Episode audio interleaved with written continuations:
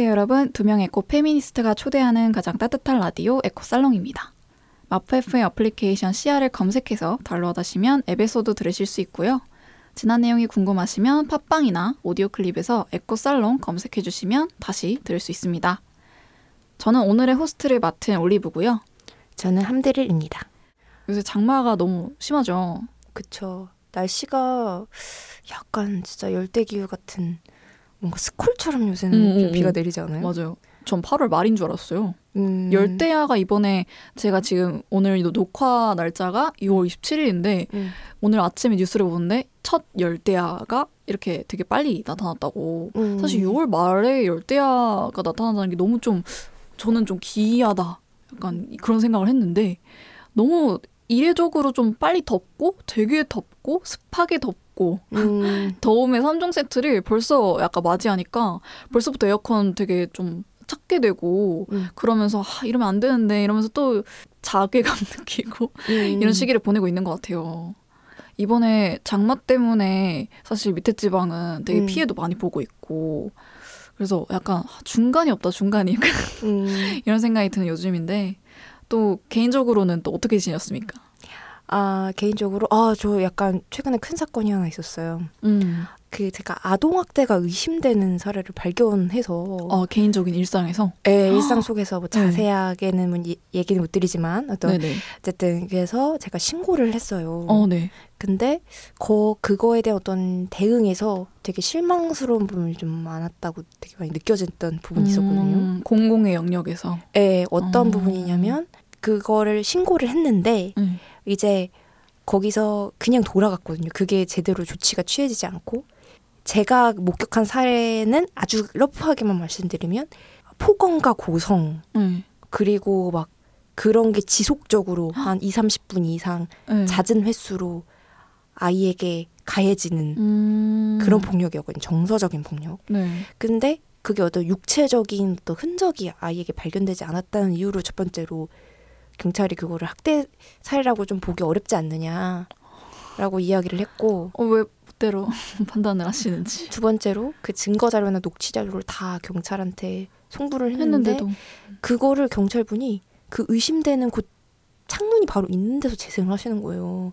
그러고서 이제 이 어- 고, 그러고서 이제 조사를 하니까 당연히 그쪽에서는 아니, 당연히 방어, 이렇게 방어적으로 나올 수밖에 방어적으로 없겠죠. 나올 수밖에 없고 그거를 그렇게 한다는 것 자체가 좀 너무 민감하지 않다고 음, 느껴진 음, 거예요. 음, 음. 그래가지고 이제 그런 신고 사례가 있었고 네 그래서 제가 좀 많은 걸 느꼈습니다. 저. 와, 아니 이러면은 이런 선례가 이렇게 좋지 않으면은 또 다른 사람들은 또 신뢰를 잃게 되잖아요. 공공의 영역에. 음, 그러면 또 어, 다음에는 어, 그래봤자 어떻게 하겠어 이런 식으로 또 신고를 안 하게 될 수도 있고 음, 참더 이제 뭔가 조치를 취할 수 있는 권력을 가진 사람들이 더 나서줘야 되는 게 전 되게 맞, 맞다고 생각하거든요. 음, 아 근데 특히 어린이 문제면 음. 아, 너무 진짜 소극적으로 대응했다고 생각해요. 그러니까요. 그러니까 왜 그 가정이랑 분리가 안 되는지 그치, 그치. 모르겠어요. 음. 어.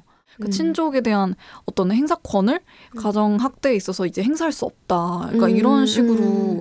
법이 개정이 또 됐다고 알고 있는데도 불구하고 여전히 내 아이 약간 소유하는 느낌으로 음, 혈연 중심에. 뭔가, 예. 음. 그래서 분리할 수, 분리할 수 없는 환경을 또 만들어 버리는 음, 참 법은 바뀌었는데 아직 세상이 안 바뀐 느낌이 또 들기도 하네요. 그러니까요. 음. 네, 그래서 오늘 안 그래도 음. 또이 저희 제가 준비한 뉴스에서 또 이 어린이에 관한 음. 소식이 있습니다.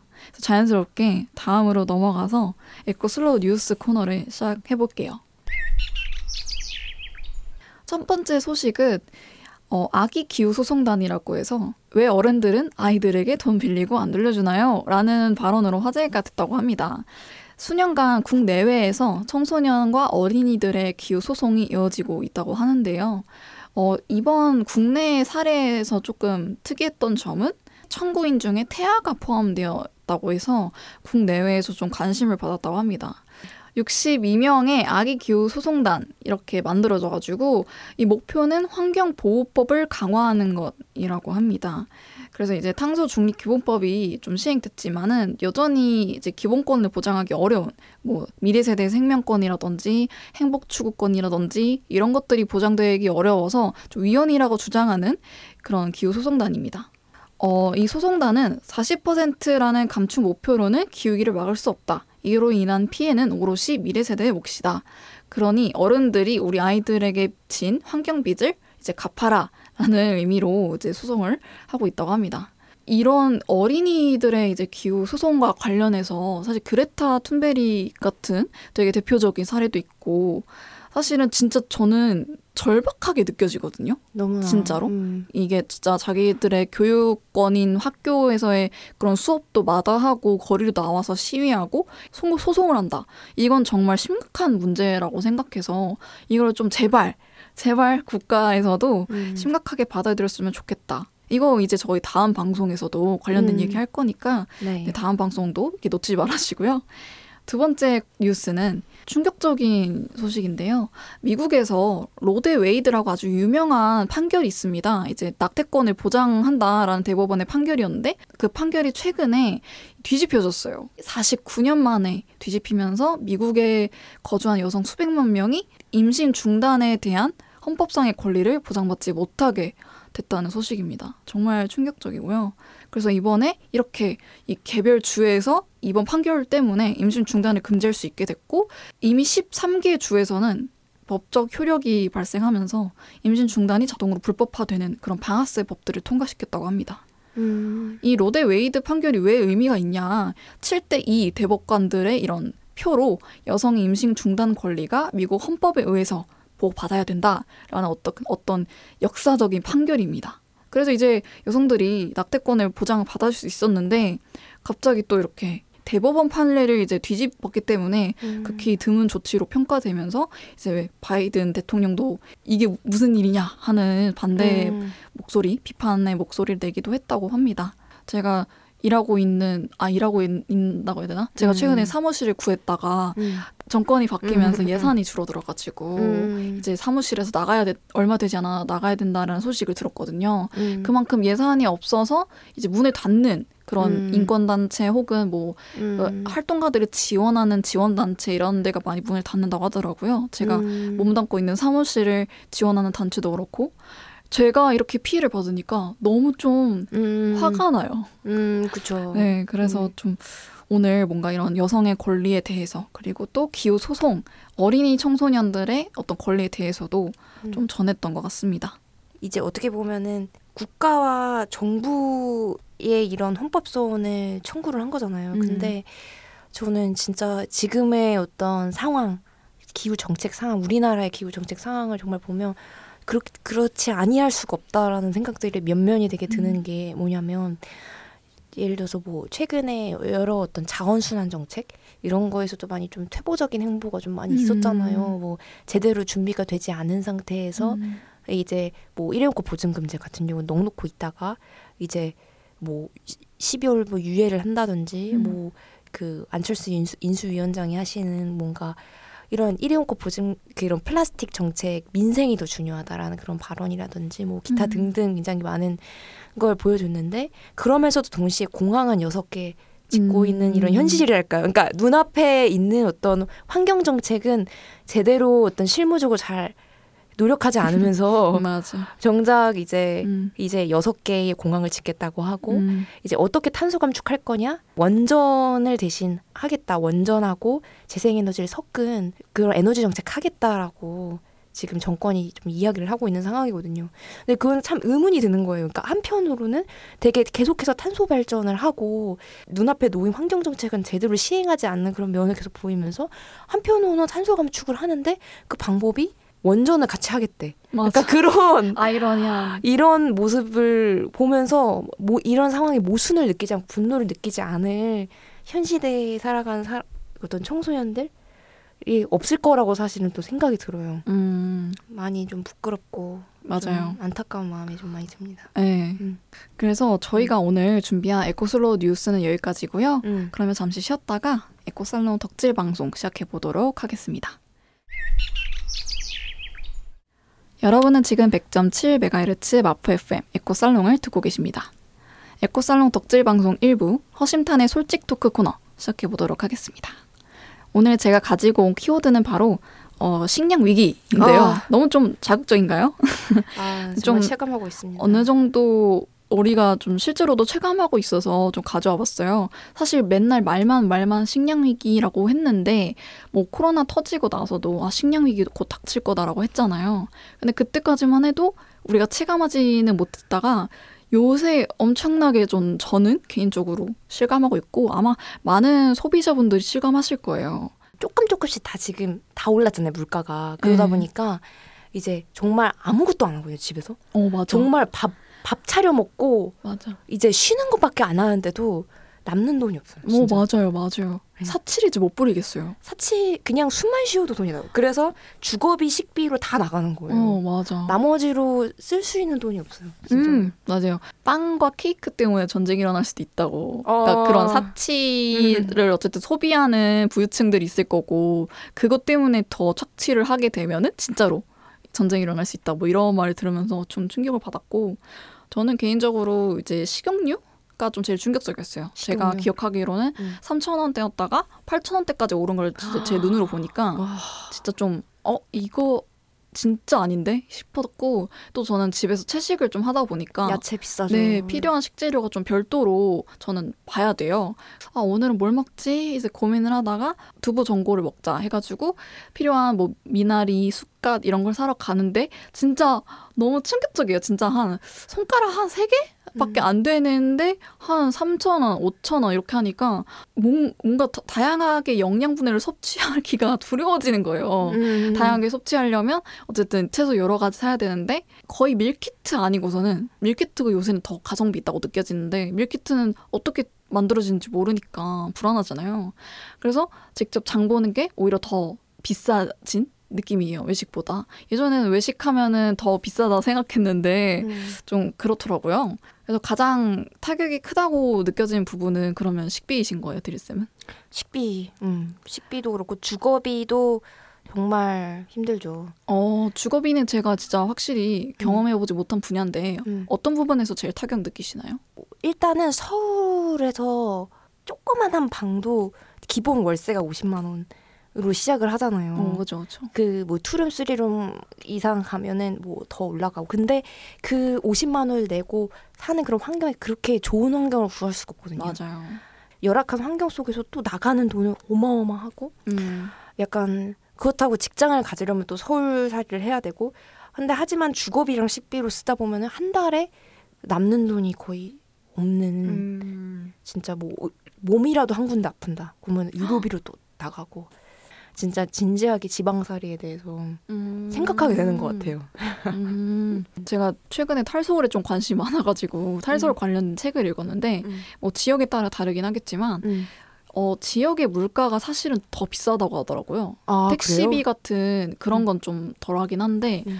이 채소나 이런 것들이 뭐 아 근데 약간 지역 차이가 좀 있을 수 있어요. 주거비는 좀 많이 줄어들지 않을까? 그건 맞아요. 음. 그래서 그거 대신에 이제 밥상 물가가 조금 올라갈 수도 있긴 한데 음. 또 구할 수 있는 게 많지도 않고 음. 그래서 저도 생각보다 의외였어요. 지역하면 다 친환경적이고 여유 있고 삶이 음. 좀 풍요로울 거라 생각했는데 또 거기도 다 사람 사는 데긴 하더라고요. 음. 아, 근데 그건 진짜 관심이 좀 많은 것 같아요. 지역 불균형에 관한 문제. 음. 어, 사실은 지역에서 다 농업 에 대해서 생산 다 하고 음. 다 이제 서울로 바치는 형태니까 음. 이것도 이제 2부에서 이따가 얘기를 할 것 같지만 음. 그렇습니다. 그래서 이제 최악의 인플레를 우리가 지금 겪고 있잖아요. 약간 저는 이 이후로 요즘 들어서 좀 많이 변화를 준 게 아까 드리스님 말씀하신 것처럼 정말 아무것도 안, 하- 안 한다.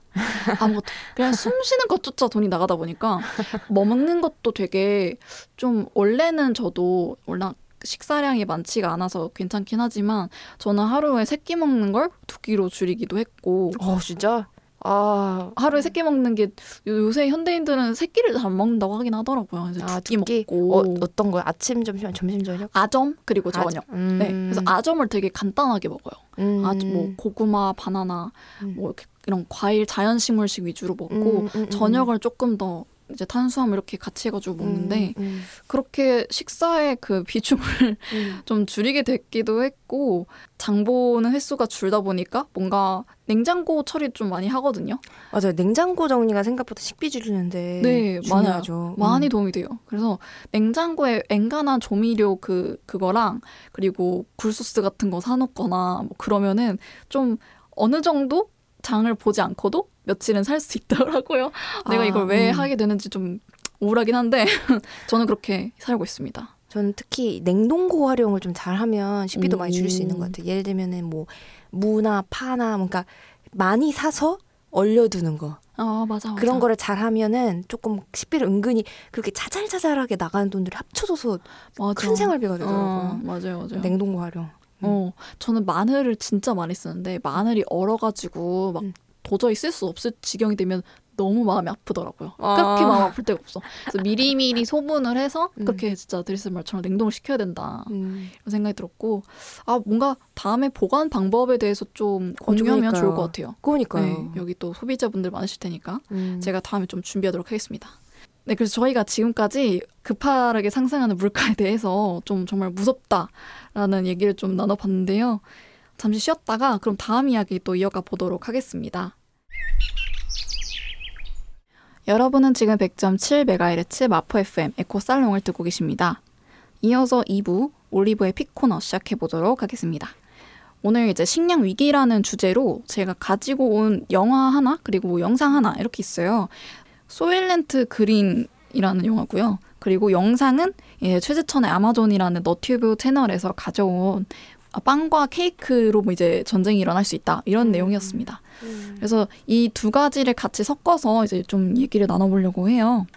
근데 사실은 이 영화는 사실 제가 추천하고 싶지 않았는데 식량 위기에 관련된 영화가 약간 생각나는 게 딱히 없어가지고 이 영화를 좀 추천을 했는데 제 친구가 이제 환경 영화제에 가서 본 영화가 이 영화였는데 그 저희가 요약본으로 봤지만 실제 영화에서는 굉장히 폭력적인 장면들이 많이 나왔다고 하더라고요. 음. 뭐 여성을 때린다든지 뭐 이런 음. 장면도 많이 나왔고 그래서 사실 개인적으로 이 70년대 뭐니까 뭐 그렇다 칠 수 있지만 아- 아무튼 전체를 보시길 권장하진 않습니다. 저희가 하는 얘기만 들으셔도 충분히 이해가 가능한 영화입니다. 처음에 이제 최재천 선생님이 말씀하신 게 한국이 가장 먼저 식량 위기를 맞을 것이다. 라는 말씀을 하시더라고요. 근데 이게 이제 선생님이 하신 말씀이라기보다는 세계 식량 안보 전문가들이 입을 모아서 계속해서 수십 년간 해왔다고 합니다. 근데 그 이유가 뭔지 혹시 아시나요, 드리쌤? 일단은 국내 신, 식량 자급률이 굉장히 좀 어, 낮은 것으로 맞아요. 음, 거의 수입해오는 음. 경우가 되게 많고 맞아요, 맞아요. 이제 국내에 이거는 사실 국내만의 문제는 아니기도 하지만 토종 종자가 현재 음. 보존돼 있는 경우가 좀 많지 않다고 종자권도 대부분 세계의 어떤 다국적 기업들이 음, 많이 소유를 하고 있고 그래서 뭐뭐 땡린의 텃밭처럼 이제 뭐 여성 오. 농민들을 위한 어떤 토종 종자 보존하는 운동이라던가 음, 그런 것도 있다고는 알고 있는데 어쨌든 그 어, 이런 어떤 식량 위기 이런 문제가 조금 굉장히 우리나라에 좀 심한 문제일 것 같긴 해요. 음, 맞아요, 맞아요. 음. 뭔가 또 우리나라는 굉장히 또 땅이 영토가 작다 보니까 네네. 그나마 남은 농경지도 부족한데 음. 그 농경지도 이제 다 쓸 건 다 썼다고 하더라고요. 저는 음. 부족하거나 뭐 용- 안 쓰고 있는 줄 음. 알았는데 음. 쓰고 있었고 그리고 어 그걸로 통해서 쌀이랑 달걀 제외하고는 전부 수입에 의존하고 있다고 하더라고요. 음. 그럼 그 농경지들이 거의 다 쌀이었던 건가? 뭐 이런 생각도 들었고 아 기후 위기를 비롯해서 뭐 경제 위기도 나오고 있고 식량 위기도 나오고 있고 음. 우리가 식량 위기를 맞는 것과 경제 위기를 맞는 것은 어떻게 다를까 음. 이런 생각을 했거든요. 근데 식량 위기는 진짜로 좀 저는 딱 그 떠올렸을 때 경제 위기는 약간 약간 슬프게 우는 가족들이 생각난다면 겨- 그 식량 위기는 전쟁 그리고 싸우고 마트에서 막 어 내가 가져갈 거야 하면서 막 때리고 폭력 행사하고 그런 것들이 먼저 떠오르거든요. 그러니까 사실 음. 먹는 건 되게 우리가 음. 다 생존이잖아요.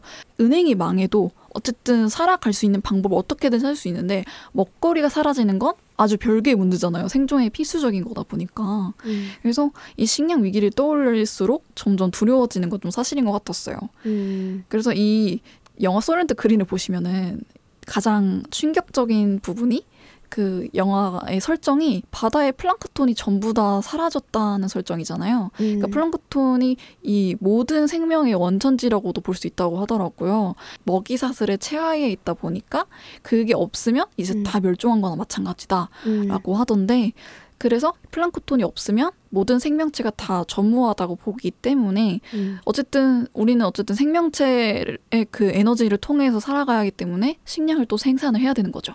근데 이 영화에서 식량에 대한 방도로 무엇을 했느냐 음. 이게 굉장히 대형 스포입니다, 여러분.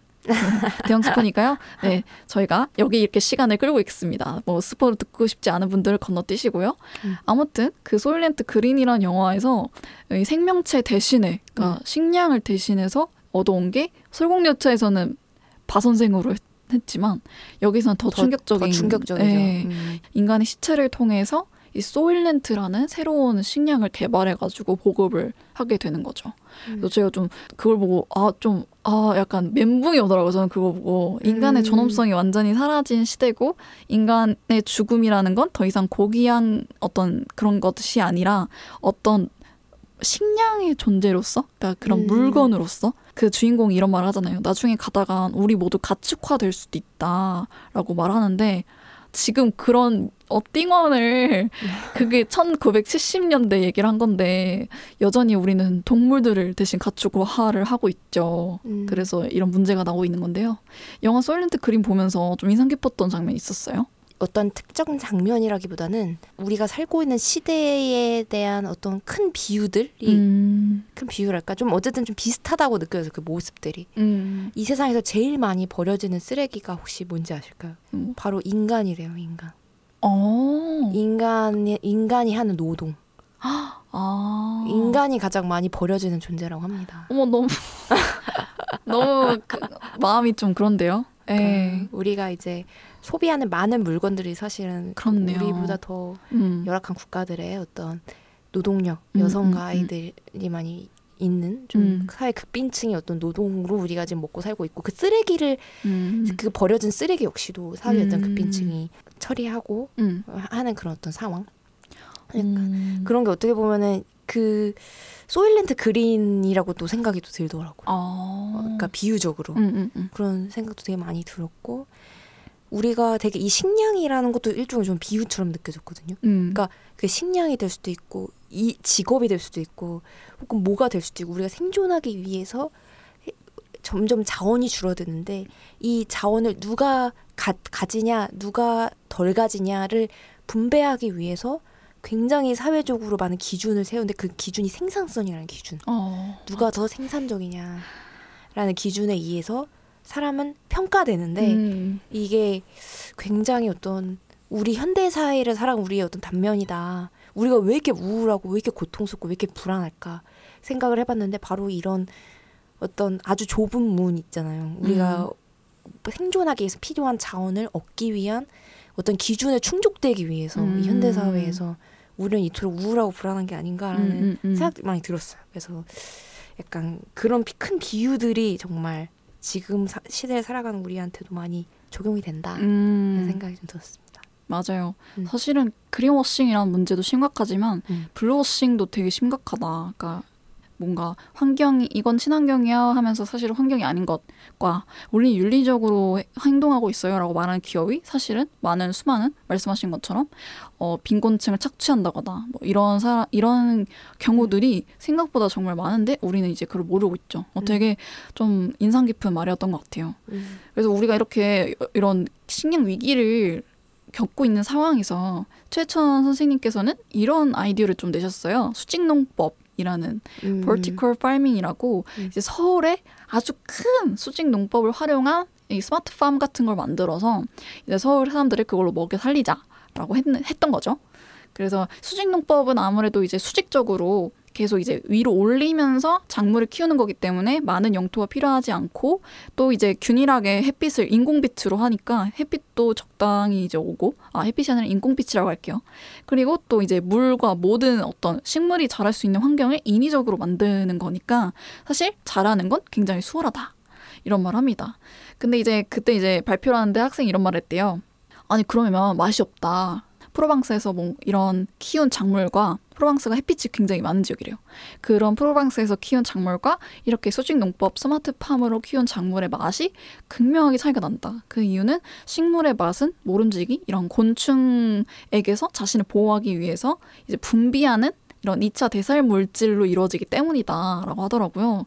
저도 이걸 알고는 있었는데 막상 듣고 나니까 어 맞아 맞아 그 그냥 본능적으로 맛이 없을 것 같아라고 했는데 그 이유를 이렇게 이제 들으니까 알게 되더라고요. 음. 뭔가 수직 농법은 사실은 뭐 선생님께서 되게 제안을 주신 것에는 되게 좋았 좋았긴 했는데 여러 가지 한계점을 갖고 있는 것 같기도 했어요. 대표적으로 이제 선생님께서 제안하신 게 그 전국에 있는 우리나라의 전국에 있는 농민들 지역에 있는 음. 농민들을 전부 서울에 데려와 가지고 이 소직 농법을 관리하게 하자. 이 농민들에게 맡기자. 그리고 농민들이 가지고 있던 땅을 국가에 납부하고 돌려주고 국가는 그걸로 숲을 만들자라고 음. 말씀하시더라고요. 어, 되게 좋은 말이긴 한데, 어, 과연? 이, 이 생각을 좀 했거든요. 음. 일단은 농민들의 삶에 대해서 뭔가 좀 이해하고 있으실 걸까라는 생각이 좀 들었던 것 같아요, 저는. 음. 사실 수직 농법은 되게 과학적이고 막 데이터를 바탕으로 해도 이루어질 수 있겠지만 그 농민들의 삶은 약간 과학이라기보다 삶의 지혜로 얻어낸 음. 것들이 많았는데 과연 그런 농민들이 수직 농법을 가지고 서울에서 하세요라고 하면 할까 이런 생각이 좀 들었거든요. 음. 그런 당사자들의 지금까지 살아온 삶을 봤을 때 수직 농법과 농민의 관계에 좀 첨예할 수밖에 없다 당연히 이런 음. 생각이 들었어요. 그래서 음. 아이디어는 너무 좋은데 음. 아 이런 방법을 어떻게 우리가 같이 대안을 찾아 나갈 수 있을까? 음. 사실 수직 농법 되게 좋은 아이디어인데 계속 농민의 파업과 이런 반발로 계속해서 좌절되었다고 하더라고요. 음. 그런 부분에서 하, 이게 어떻게 하면 좀 대안을 찾아낼 수 있을까? 이런 고민이 좀 들기도 했습니다. 그러니까 음. 사실 또 깊이 들어가 보면은 뭔가 어떤 소통의 문제인 경우도 좀 많더라고요. 뭔가 농민들의 이야기들이 충분히 좀 반영되지 않았다고 느꼈을 수도 있고 음. 약간 어떻게 보면은 좀 잘 농민들이 실제로 뭐그 그 수직 농법이라는 것을 현장에 적용해서 어떤 불편함이 있고 이 농법에 도 어떻게 받아들이고 있고 또 이제 농촌 사회는 기존에 자기 이 구축해 놓은 어떤 환경 공동체 그거에 대한 그 좀 확고하시기도 하잖아요. 그 맞아요. 바운더리가 음. 어떻게 이런 새로운 것을 어떤 식으로 들이밀어야 되는지 음, 이런 음, 농촌 음. 사회에 여러 가지 사실 소통에 대한 이슈도 좀 있다고 맞아요. 보여지는 것 같아요. 음. 예. 그래 맞습니다. 이 농민과 그리고 수직 농법 그리고 식량 위기 음. 오늘 영화와 그리고 최천의 아마존 영상과 같이 좀 넓게 다뤄봤어요. 그래서 오늘 2부 올리브의 픽 코너는 여기까지 하고요. 잠시 쉬었다가 3부로 이어가겠습니다. 여러분은 지금 100.7MHz 마포 FM 에코살롱을 듣고 계십니다. 마지막 3부 프로불편러의 불평 불만 코너 시작해 보도록 하겠습니다. 프로불편러 올리브가 준비한 불편함은 사실 요새 아주 핫한 이슈였던 어 뭐랄까요 그 흠뻑 젖는 콘서트 있잖아요. 아, 네, 모 가수의 그런 물을 이제 이 생수로 이 300톤을 사들여서 그 콘서트에 뿌린다. 이런 말을 이제 어떤 프로그램에 나와서 했다가 이제 사람들이 지금 요새 가뭄인데 농민들이 사용할 물도 부족한데 그렇게 하, 말을 하는 게 과연 좋은 대처였느냐라고 이제 하, 했다가 그 콘서트를 추가로 더 하겠다. 근데 그 음. 말인즉슨 어쨌든 물을 더 사겠다는 말이니까. 아무튼 그래서 대처 방안 좀 미흡했다 이런 지적도 나오는데 제가 비비땡이라는 그 뉴스 채널에서 되게 신기한 흥미로운 뉴스를 발견했어요. 300톤 낭비 논란에서 우리가 놓치고 있는 것들 이라는 제목인데요. 어, 되게 흥미롭습니다. 사실은 저도 이 문제에 대해서 굉장히 비판적으로 생각을 했었고 지금도 미- 그런 건 있지만 우리가 생각지도 못한 곳에서 물이 너무 상상 이상으로 많이 쓰이고들 있더라고요. 대표적으로 이 미국에서는 잔디밭이 다 1인 1가정당 있지 않습니까? 음. 그 잔디를 이제 제대로 관리하지 않으면 이제 신고가 들어온다고 해가지고 아주 옛날부터 잔디를 이제 물을 주는 게 이제 굉장히 일상화되었잖아요. 그래서 그 마당마다 그런 게 있잖아요. 막 물 뿌리는 기계, 막 음. 칙칙칙칙 돌아가면서 그런 것도 있고.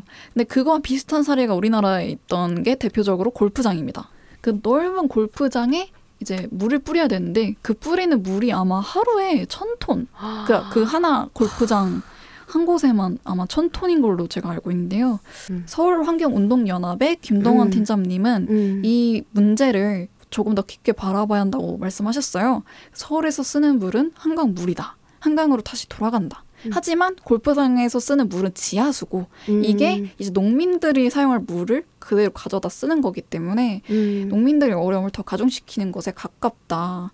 여기 나와 있네요. 골프장 한 곳에서만 하루에 천 톤 이상의 물을 사용하기도 한다. 음. 그래서 결국에 사실은 우리가 지금 자- 많이 이슈가 된 거는 공연이지만 우리가 사실 저는 쓸 일이 없거든요. 골프장을 제 평생 그렇죠. 쓸 일이 없는 굉장히 어떻게 보면 쓰는 사람들만 즐기는 스포츠인데 그런 부분에서 굉장히 많은 물이 나오고 있다는 것에 조금 놀랐던 것 같아요.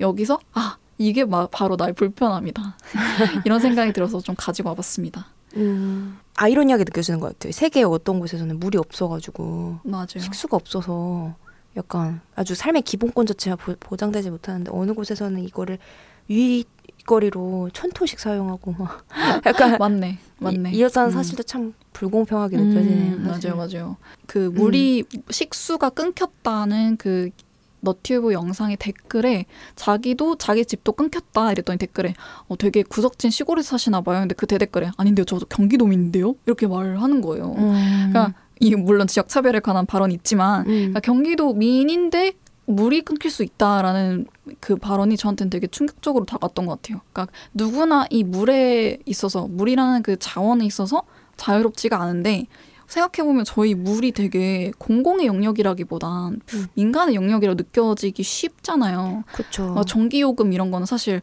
한전에서 다 이제 공공기관에서 나오고 있지만 물은 우리가 물을 살려면 아 물을 사야 되죠. 물을 사야 된다는 것부터가 좀 문제인 것 같아요. 맞아요. 사실은. 아, 전기는 그냥 쓰다가 보니까 통지서가 날아오는 느낌이면 수도도 그렇지만 뭐 막- 먹는 생수 같은 거는 무조건 사야 되거나 그렇죠. 아니면 뭐 정수기를 사거나 그러니까 정수기도 다 어떤 기업의 제품을 다 써야 되는 거니까 최재천의 아마존 그 영상에서도 나온 게 에너지, 물, 식량 이게 우리가 가장 필수적인 없어서는 안 될 그리고 가장 시급한 자원인데 저희가 지금 에너지는 어때 아직까지는 공공의 영역이고 또 식량이 우리나라 제일 심각하지만 두 번째로 물은 본질적으로 좀 불평등한 게 많이 보이는 것 같아요. 그러니까 특히 그 최근에 뉴스 본 거는 뭐냐면은 물 같은 게 수원지가 같은 곳인데 음. 약간 같은 곳에서 파는데 브랜드만 다른 어 그런 사례. 그러면 브랜드가 다르면 그것마다 또 가격이 다른 거예요? 그쵸. 아 수원지는 똑같은데 음. 가격이 다르다. 어, 이게 또 달라요. 그래서 그게 한번 뉴스에 뜬 적이 있었어요. 아, 문제화돼서. 진짜 문제긴 하네요. 음. 그러니까 물이라는 게 어떻게 보면 사실은 branding이잖아요. 그러니까 그쵸. 다 똑같은 제품이고 똑같은 맛인데 사실 branding으로 그걸 포장을 해가지고 가격을 다 다르게 하는 건데 이게 맞나 그렇죠. 싶네요. 그러니까 지금 요새도 물값도 계속 오르는 것 같던데요. 그러니까 제가 어렸을 때 물이 200원, 300원이었거든요. 500ml짜리 생수 한 병이. 지금은 얼마인지 모르겠는데 제가 생수를 사본 적이 없어서 최소 500원은 하는 것 같아요. 아이땡스 뭐 이런 거 보면은 음. 하 진짜 쉽지 않네요. 물도 이제 오르면은 음. 진짜 물이 필요한 사람들은 물을 어떻게 먹어야 되나 이런 생각도 그러니까요. 들고. 사실 저희한테는 공공의 물이 수돗물이 있긴 하잖아요. 어, 맞아요, 맞아요. 근데 그걸 음용하는 문화 자체가 잘 없죠. 근데 맞아. 한 저희 엄마 아빠 세대만 하더라도 물을 사 먹는 문화가 아니었대요. 어 맞아요. 그런데 급격하게 상업이 발전되면서 이제 사람들의 어떤 물에 대한 신용이 점점 떨어지기 시작하고 뭔가 여러 가지 뭐 광고했겠지 또. 어, 광고도 있었고 뭔가 사건도 있었고 막아 이러면서 맞아요 또. 이제 어쨌든 점점 물에 사 먹고 그것도 플라스틱 담긴 생수를 사 먹고 음. 이게 또 엄청나대요. 이 나오는 쓰레기들이 그쵸. 음, 페트병 쓰레기들이. 네, 맞아요. 음. 플라스틱에 담긴 물이 되게 깨끗하다고 느껴지는 그런 문화도 좀 있는 것 같고. 네, 근데 최근 또 미세 플라스틱이 함유되어 있다는 그 결- 기사도 뜬 적이 그. 생수 플라스틱에 담긴 음, 생수에 음, 음, 음. 진짜 wow 나 믿고 살기 어려운 수돗물도 무섭고 생수도 무섭네요. 그러니까요. 저는 그래서 그냥 춘천에 예전에 여행 갔을 때 음. 뭔가 그냥 수돗물 받아가지고 너무 물이 뭐, 목이 마른데 음, 음, 음. 뭔가 생수를 사 먹을 그 뭐라 해야 되지 아깝다 약간 이런 생각이 들어서 그냥 수돗물에 컵 담아서 마셨는데 저는 저는 괜찮았거든요. 사실 건강상으로는 이제 제가 예전 어떤 워크숍을 들었는데 그 수돗물 점- 관련해서 전문 하시는 근데 사실 건강상에 큰 문제는 없대요. 근데 염소 냄새 그런 것 때문에 어 맞아요. 그죠 그죠. 네. 근데 저도 그 냄새 음. 때문에 싫어하는 음. 건데 그 냄새가 하나도 안 나더라고요 춘천은. 그래서 아 그래요? 춘천 여러분 여러분 춘천이 물이 맛있습니다. 아, 수돗물이 춘천물이. 어, 다음에 수돗물 도전하실 때 춘천으로 한번 시도해 보세요. 음. 저도 우리 집 수돗물을 못 먹겠더라고요. 그래가지고. 네, 그래서 오늘 그 3부에서는 저희가 또 물에 관한 얘기를 좀 했어요. 사실 물이 식량 위기에 굉장히 밀접한 관계고 이 식량을 생산하기 위해 농민들이 물을 많이 쓰고 있는데 사실 요새 가뭄이 되게 심했어 가지고 막 비 빨리 와야 되는데 해- 했는데 또 이제 너무 장마가 많이 와서 또 이것대로 농민분들이 많이 좀 힘들지 않을까 싶은데요. 아무튼 물이라는 건 정말로 우리한테 중요한 자원이니까 뭔가 이번 코너에서 나눈 얘기를 통해서 이렇게 생각 을 해보시면 좋겠습니다. 네, 그러면 저희 지금까지 어, 식량 위기라는 키워드로 정말 많은 이야기를 나눠봤는데요. 그럼 에코살롱 덕질 방송은 여기서 마무리하고 eco summary로 돌아오겠습니다. 여러분은 지금 100.7MHz 마포 FM 에코살롱을 듣고 계십니다. 이제 오늘의 마지막 코너 eco summary만을 남겨두고 있는데요. 오늘 어떠셨나요, 드릴쌤? 네, 저는 오늘 올리브가 가져주신 식량 위기 저, 저희 생활이랑 굉장히 밀접하게 이제 음. 닿아 있는 주제여서 맞네요. 더 공감하면서 많이 들었던 음. 것 같아요. 어쩌면 가장 기본적인 것부터 지켜나가는 것이 이 기후위기 시대를 이제 우리가 잘 지켜나가는 그 발걸음일 수도 있다는 생각을 했습니다. 음, 맞습니다. 저는 또 뭔가 요즘 이런 식량 위기에 관한 뉴스를 보면서 굉장히 식량 위기만 다루는 뉴스들을 보고 어, 더 많은 걸 알려줄 수 있을 법한데 좀 더 식량 위기를 문제라고 말하는 것도 중요하지만 그래서 우리가 식량 위기를 이렇게 지금 겪고 있는 상황에서 어떤 게 필요하고 어떤 질문을 던져야 하는가에 대해서 언론이 좀 힘을 써줬으면 좋겠다는 생각이 들었어요. 사실은 뭔가 전기 요금에 대한 얘기 항상 나오는데 뉴스를 보다 보면은 항상 느끼는 거는 그래서 너네가 얘기한 적당한 금액이 또 얼만데 그러니까 또 좀 드러나 보자 이런 생각을 좀 해요. 그러니까 소비자를 좀 배제하고 언론이나 뭐 기사를 쓰는 느낌? 그래서 굉장히 전문적인 내용들로 가득하고 정작 소비자들이 그래서 어떤 얼마나 가격을 낼 수 있는지를 좀 쉽게 쉽게 설명해주는 정보 접근성이 여전히 좀 부족하다. 이런 에너지나 뭐 자원 문제 있어서는 그런 부분에서 이 미디어가 조금 더 힘을 써주기를 바라는 좀 말을 하고 싶었습니다. 그래서 저는 요새 최재천의 아마존이 너무너무 재밌어요. 되게 교수님이 아주 쉽게 설명해줘가지고 음. 에너지 문제도 좀 쉽게 쉽게 이해를 할 수 있었습니다. 저희도 저의 코스롱도 오늘 한 이야기가 청취자 여러분들의 어떤 이해도에 좀 도움이 되었기를 바라고요. 그러면 이제 에코살롱 아쉽지만 인사드리려고 합니다. 저희는 올리브, 함대를 이었습니다. 네 청취자 여러분 남은 한 주도 들숨 날숨에 앓고 하시길 바랄게요. 안녕.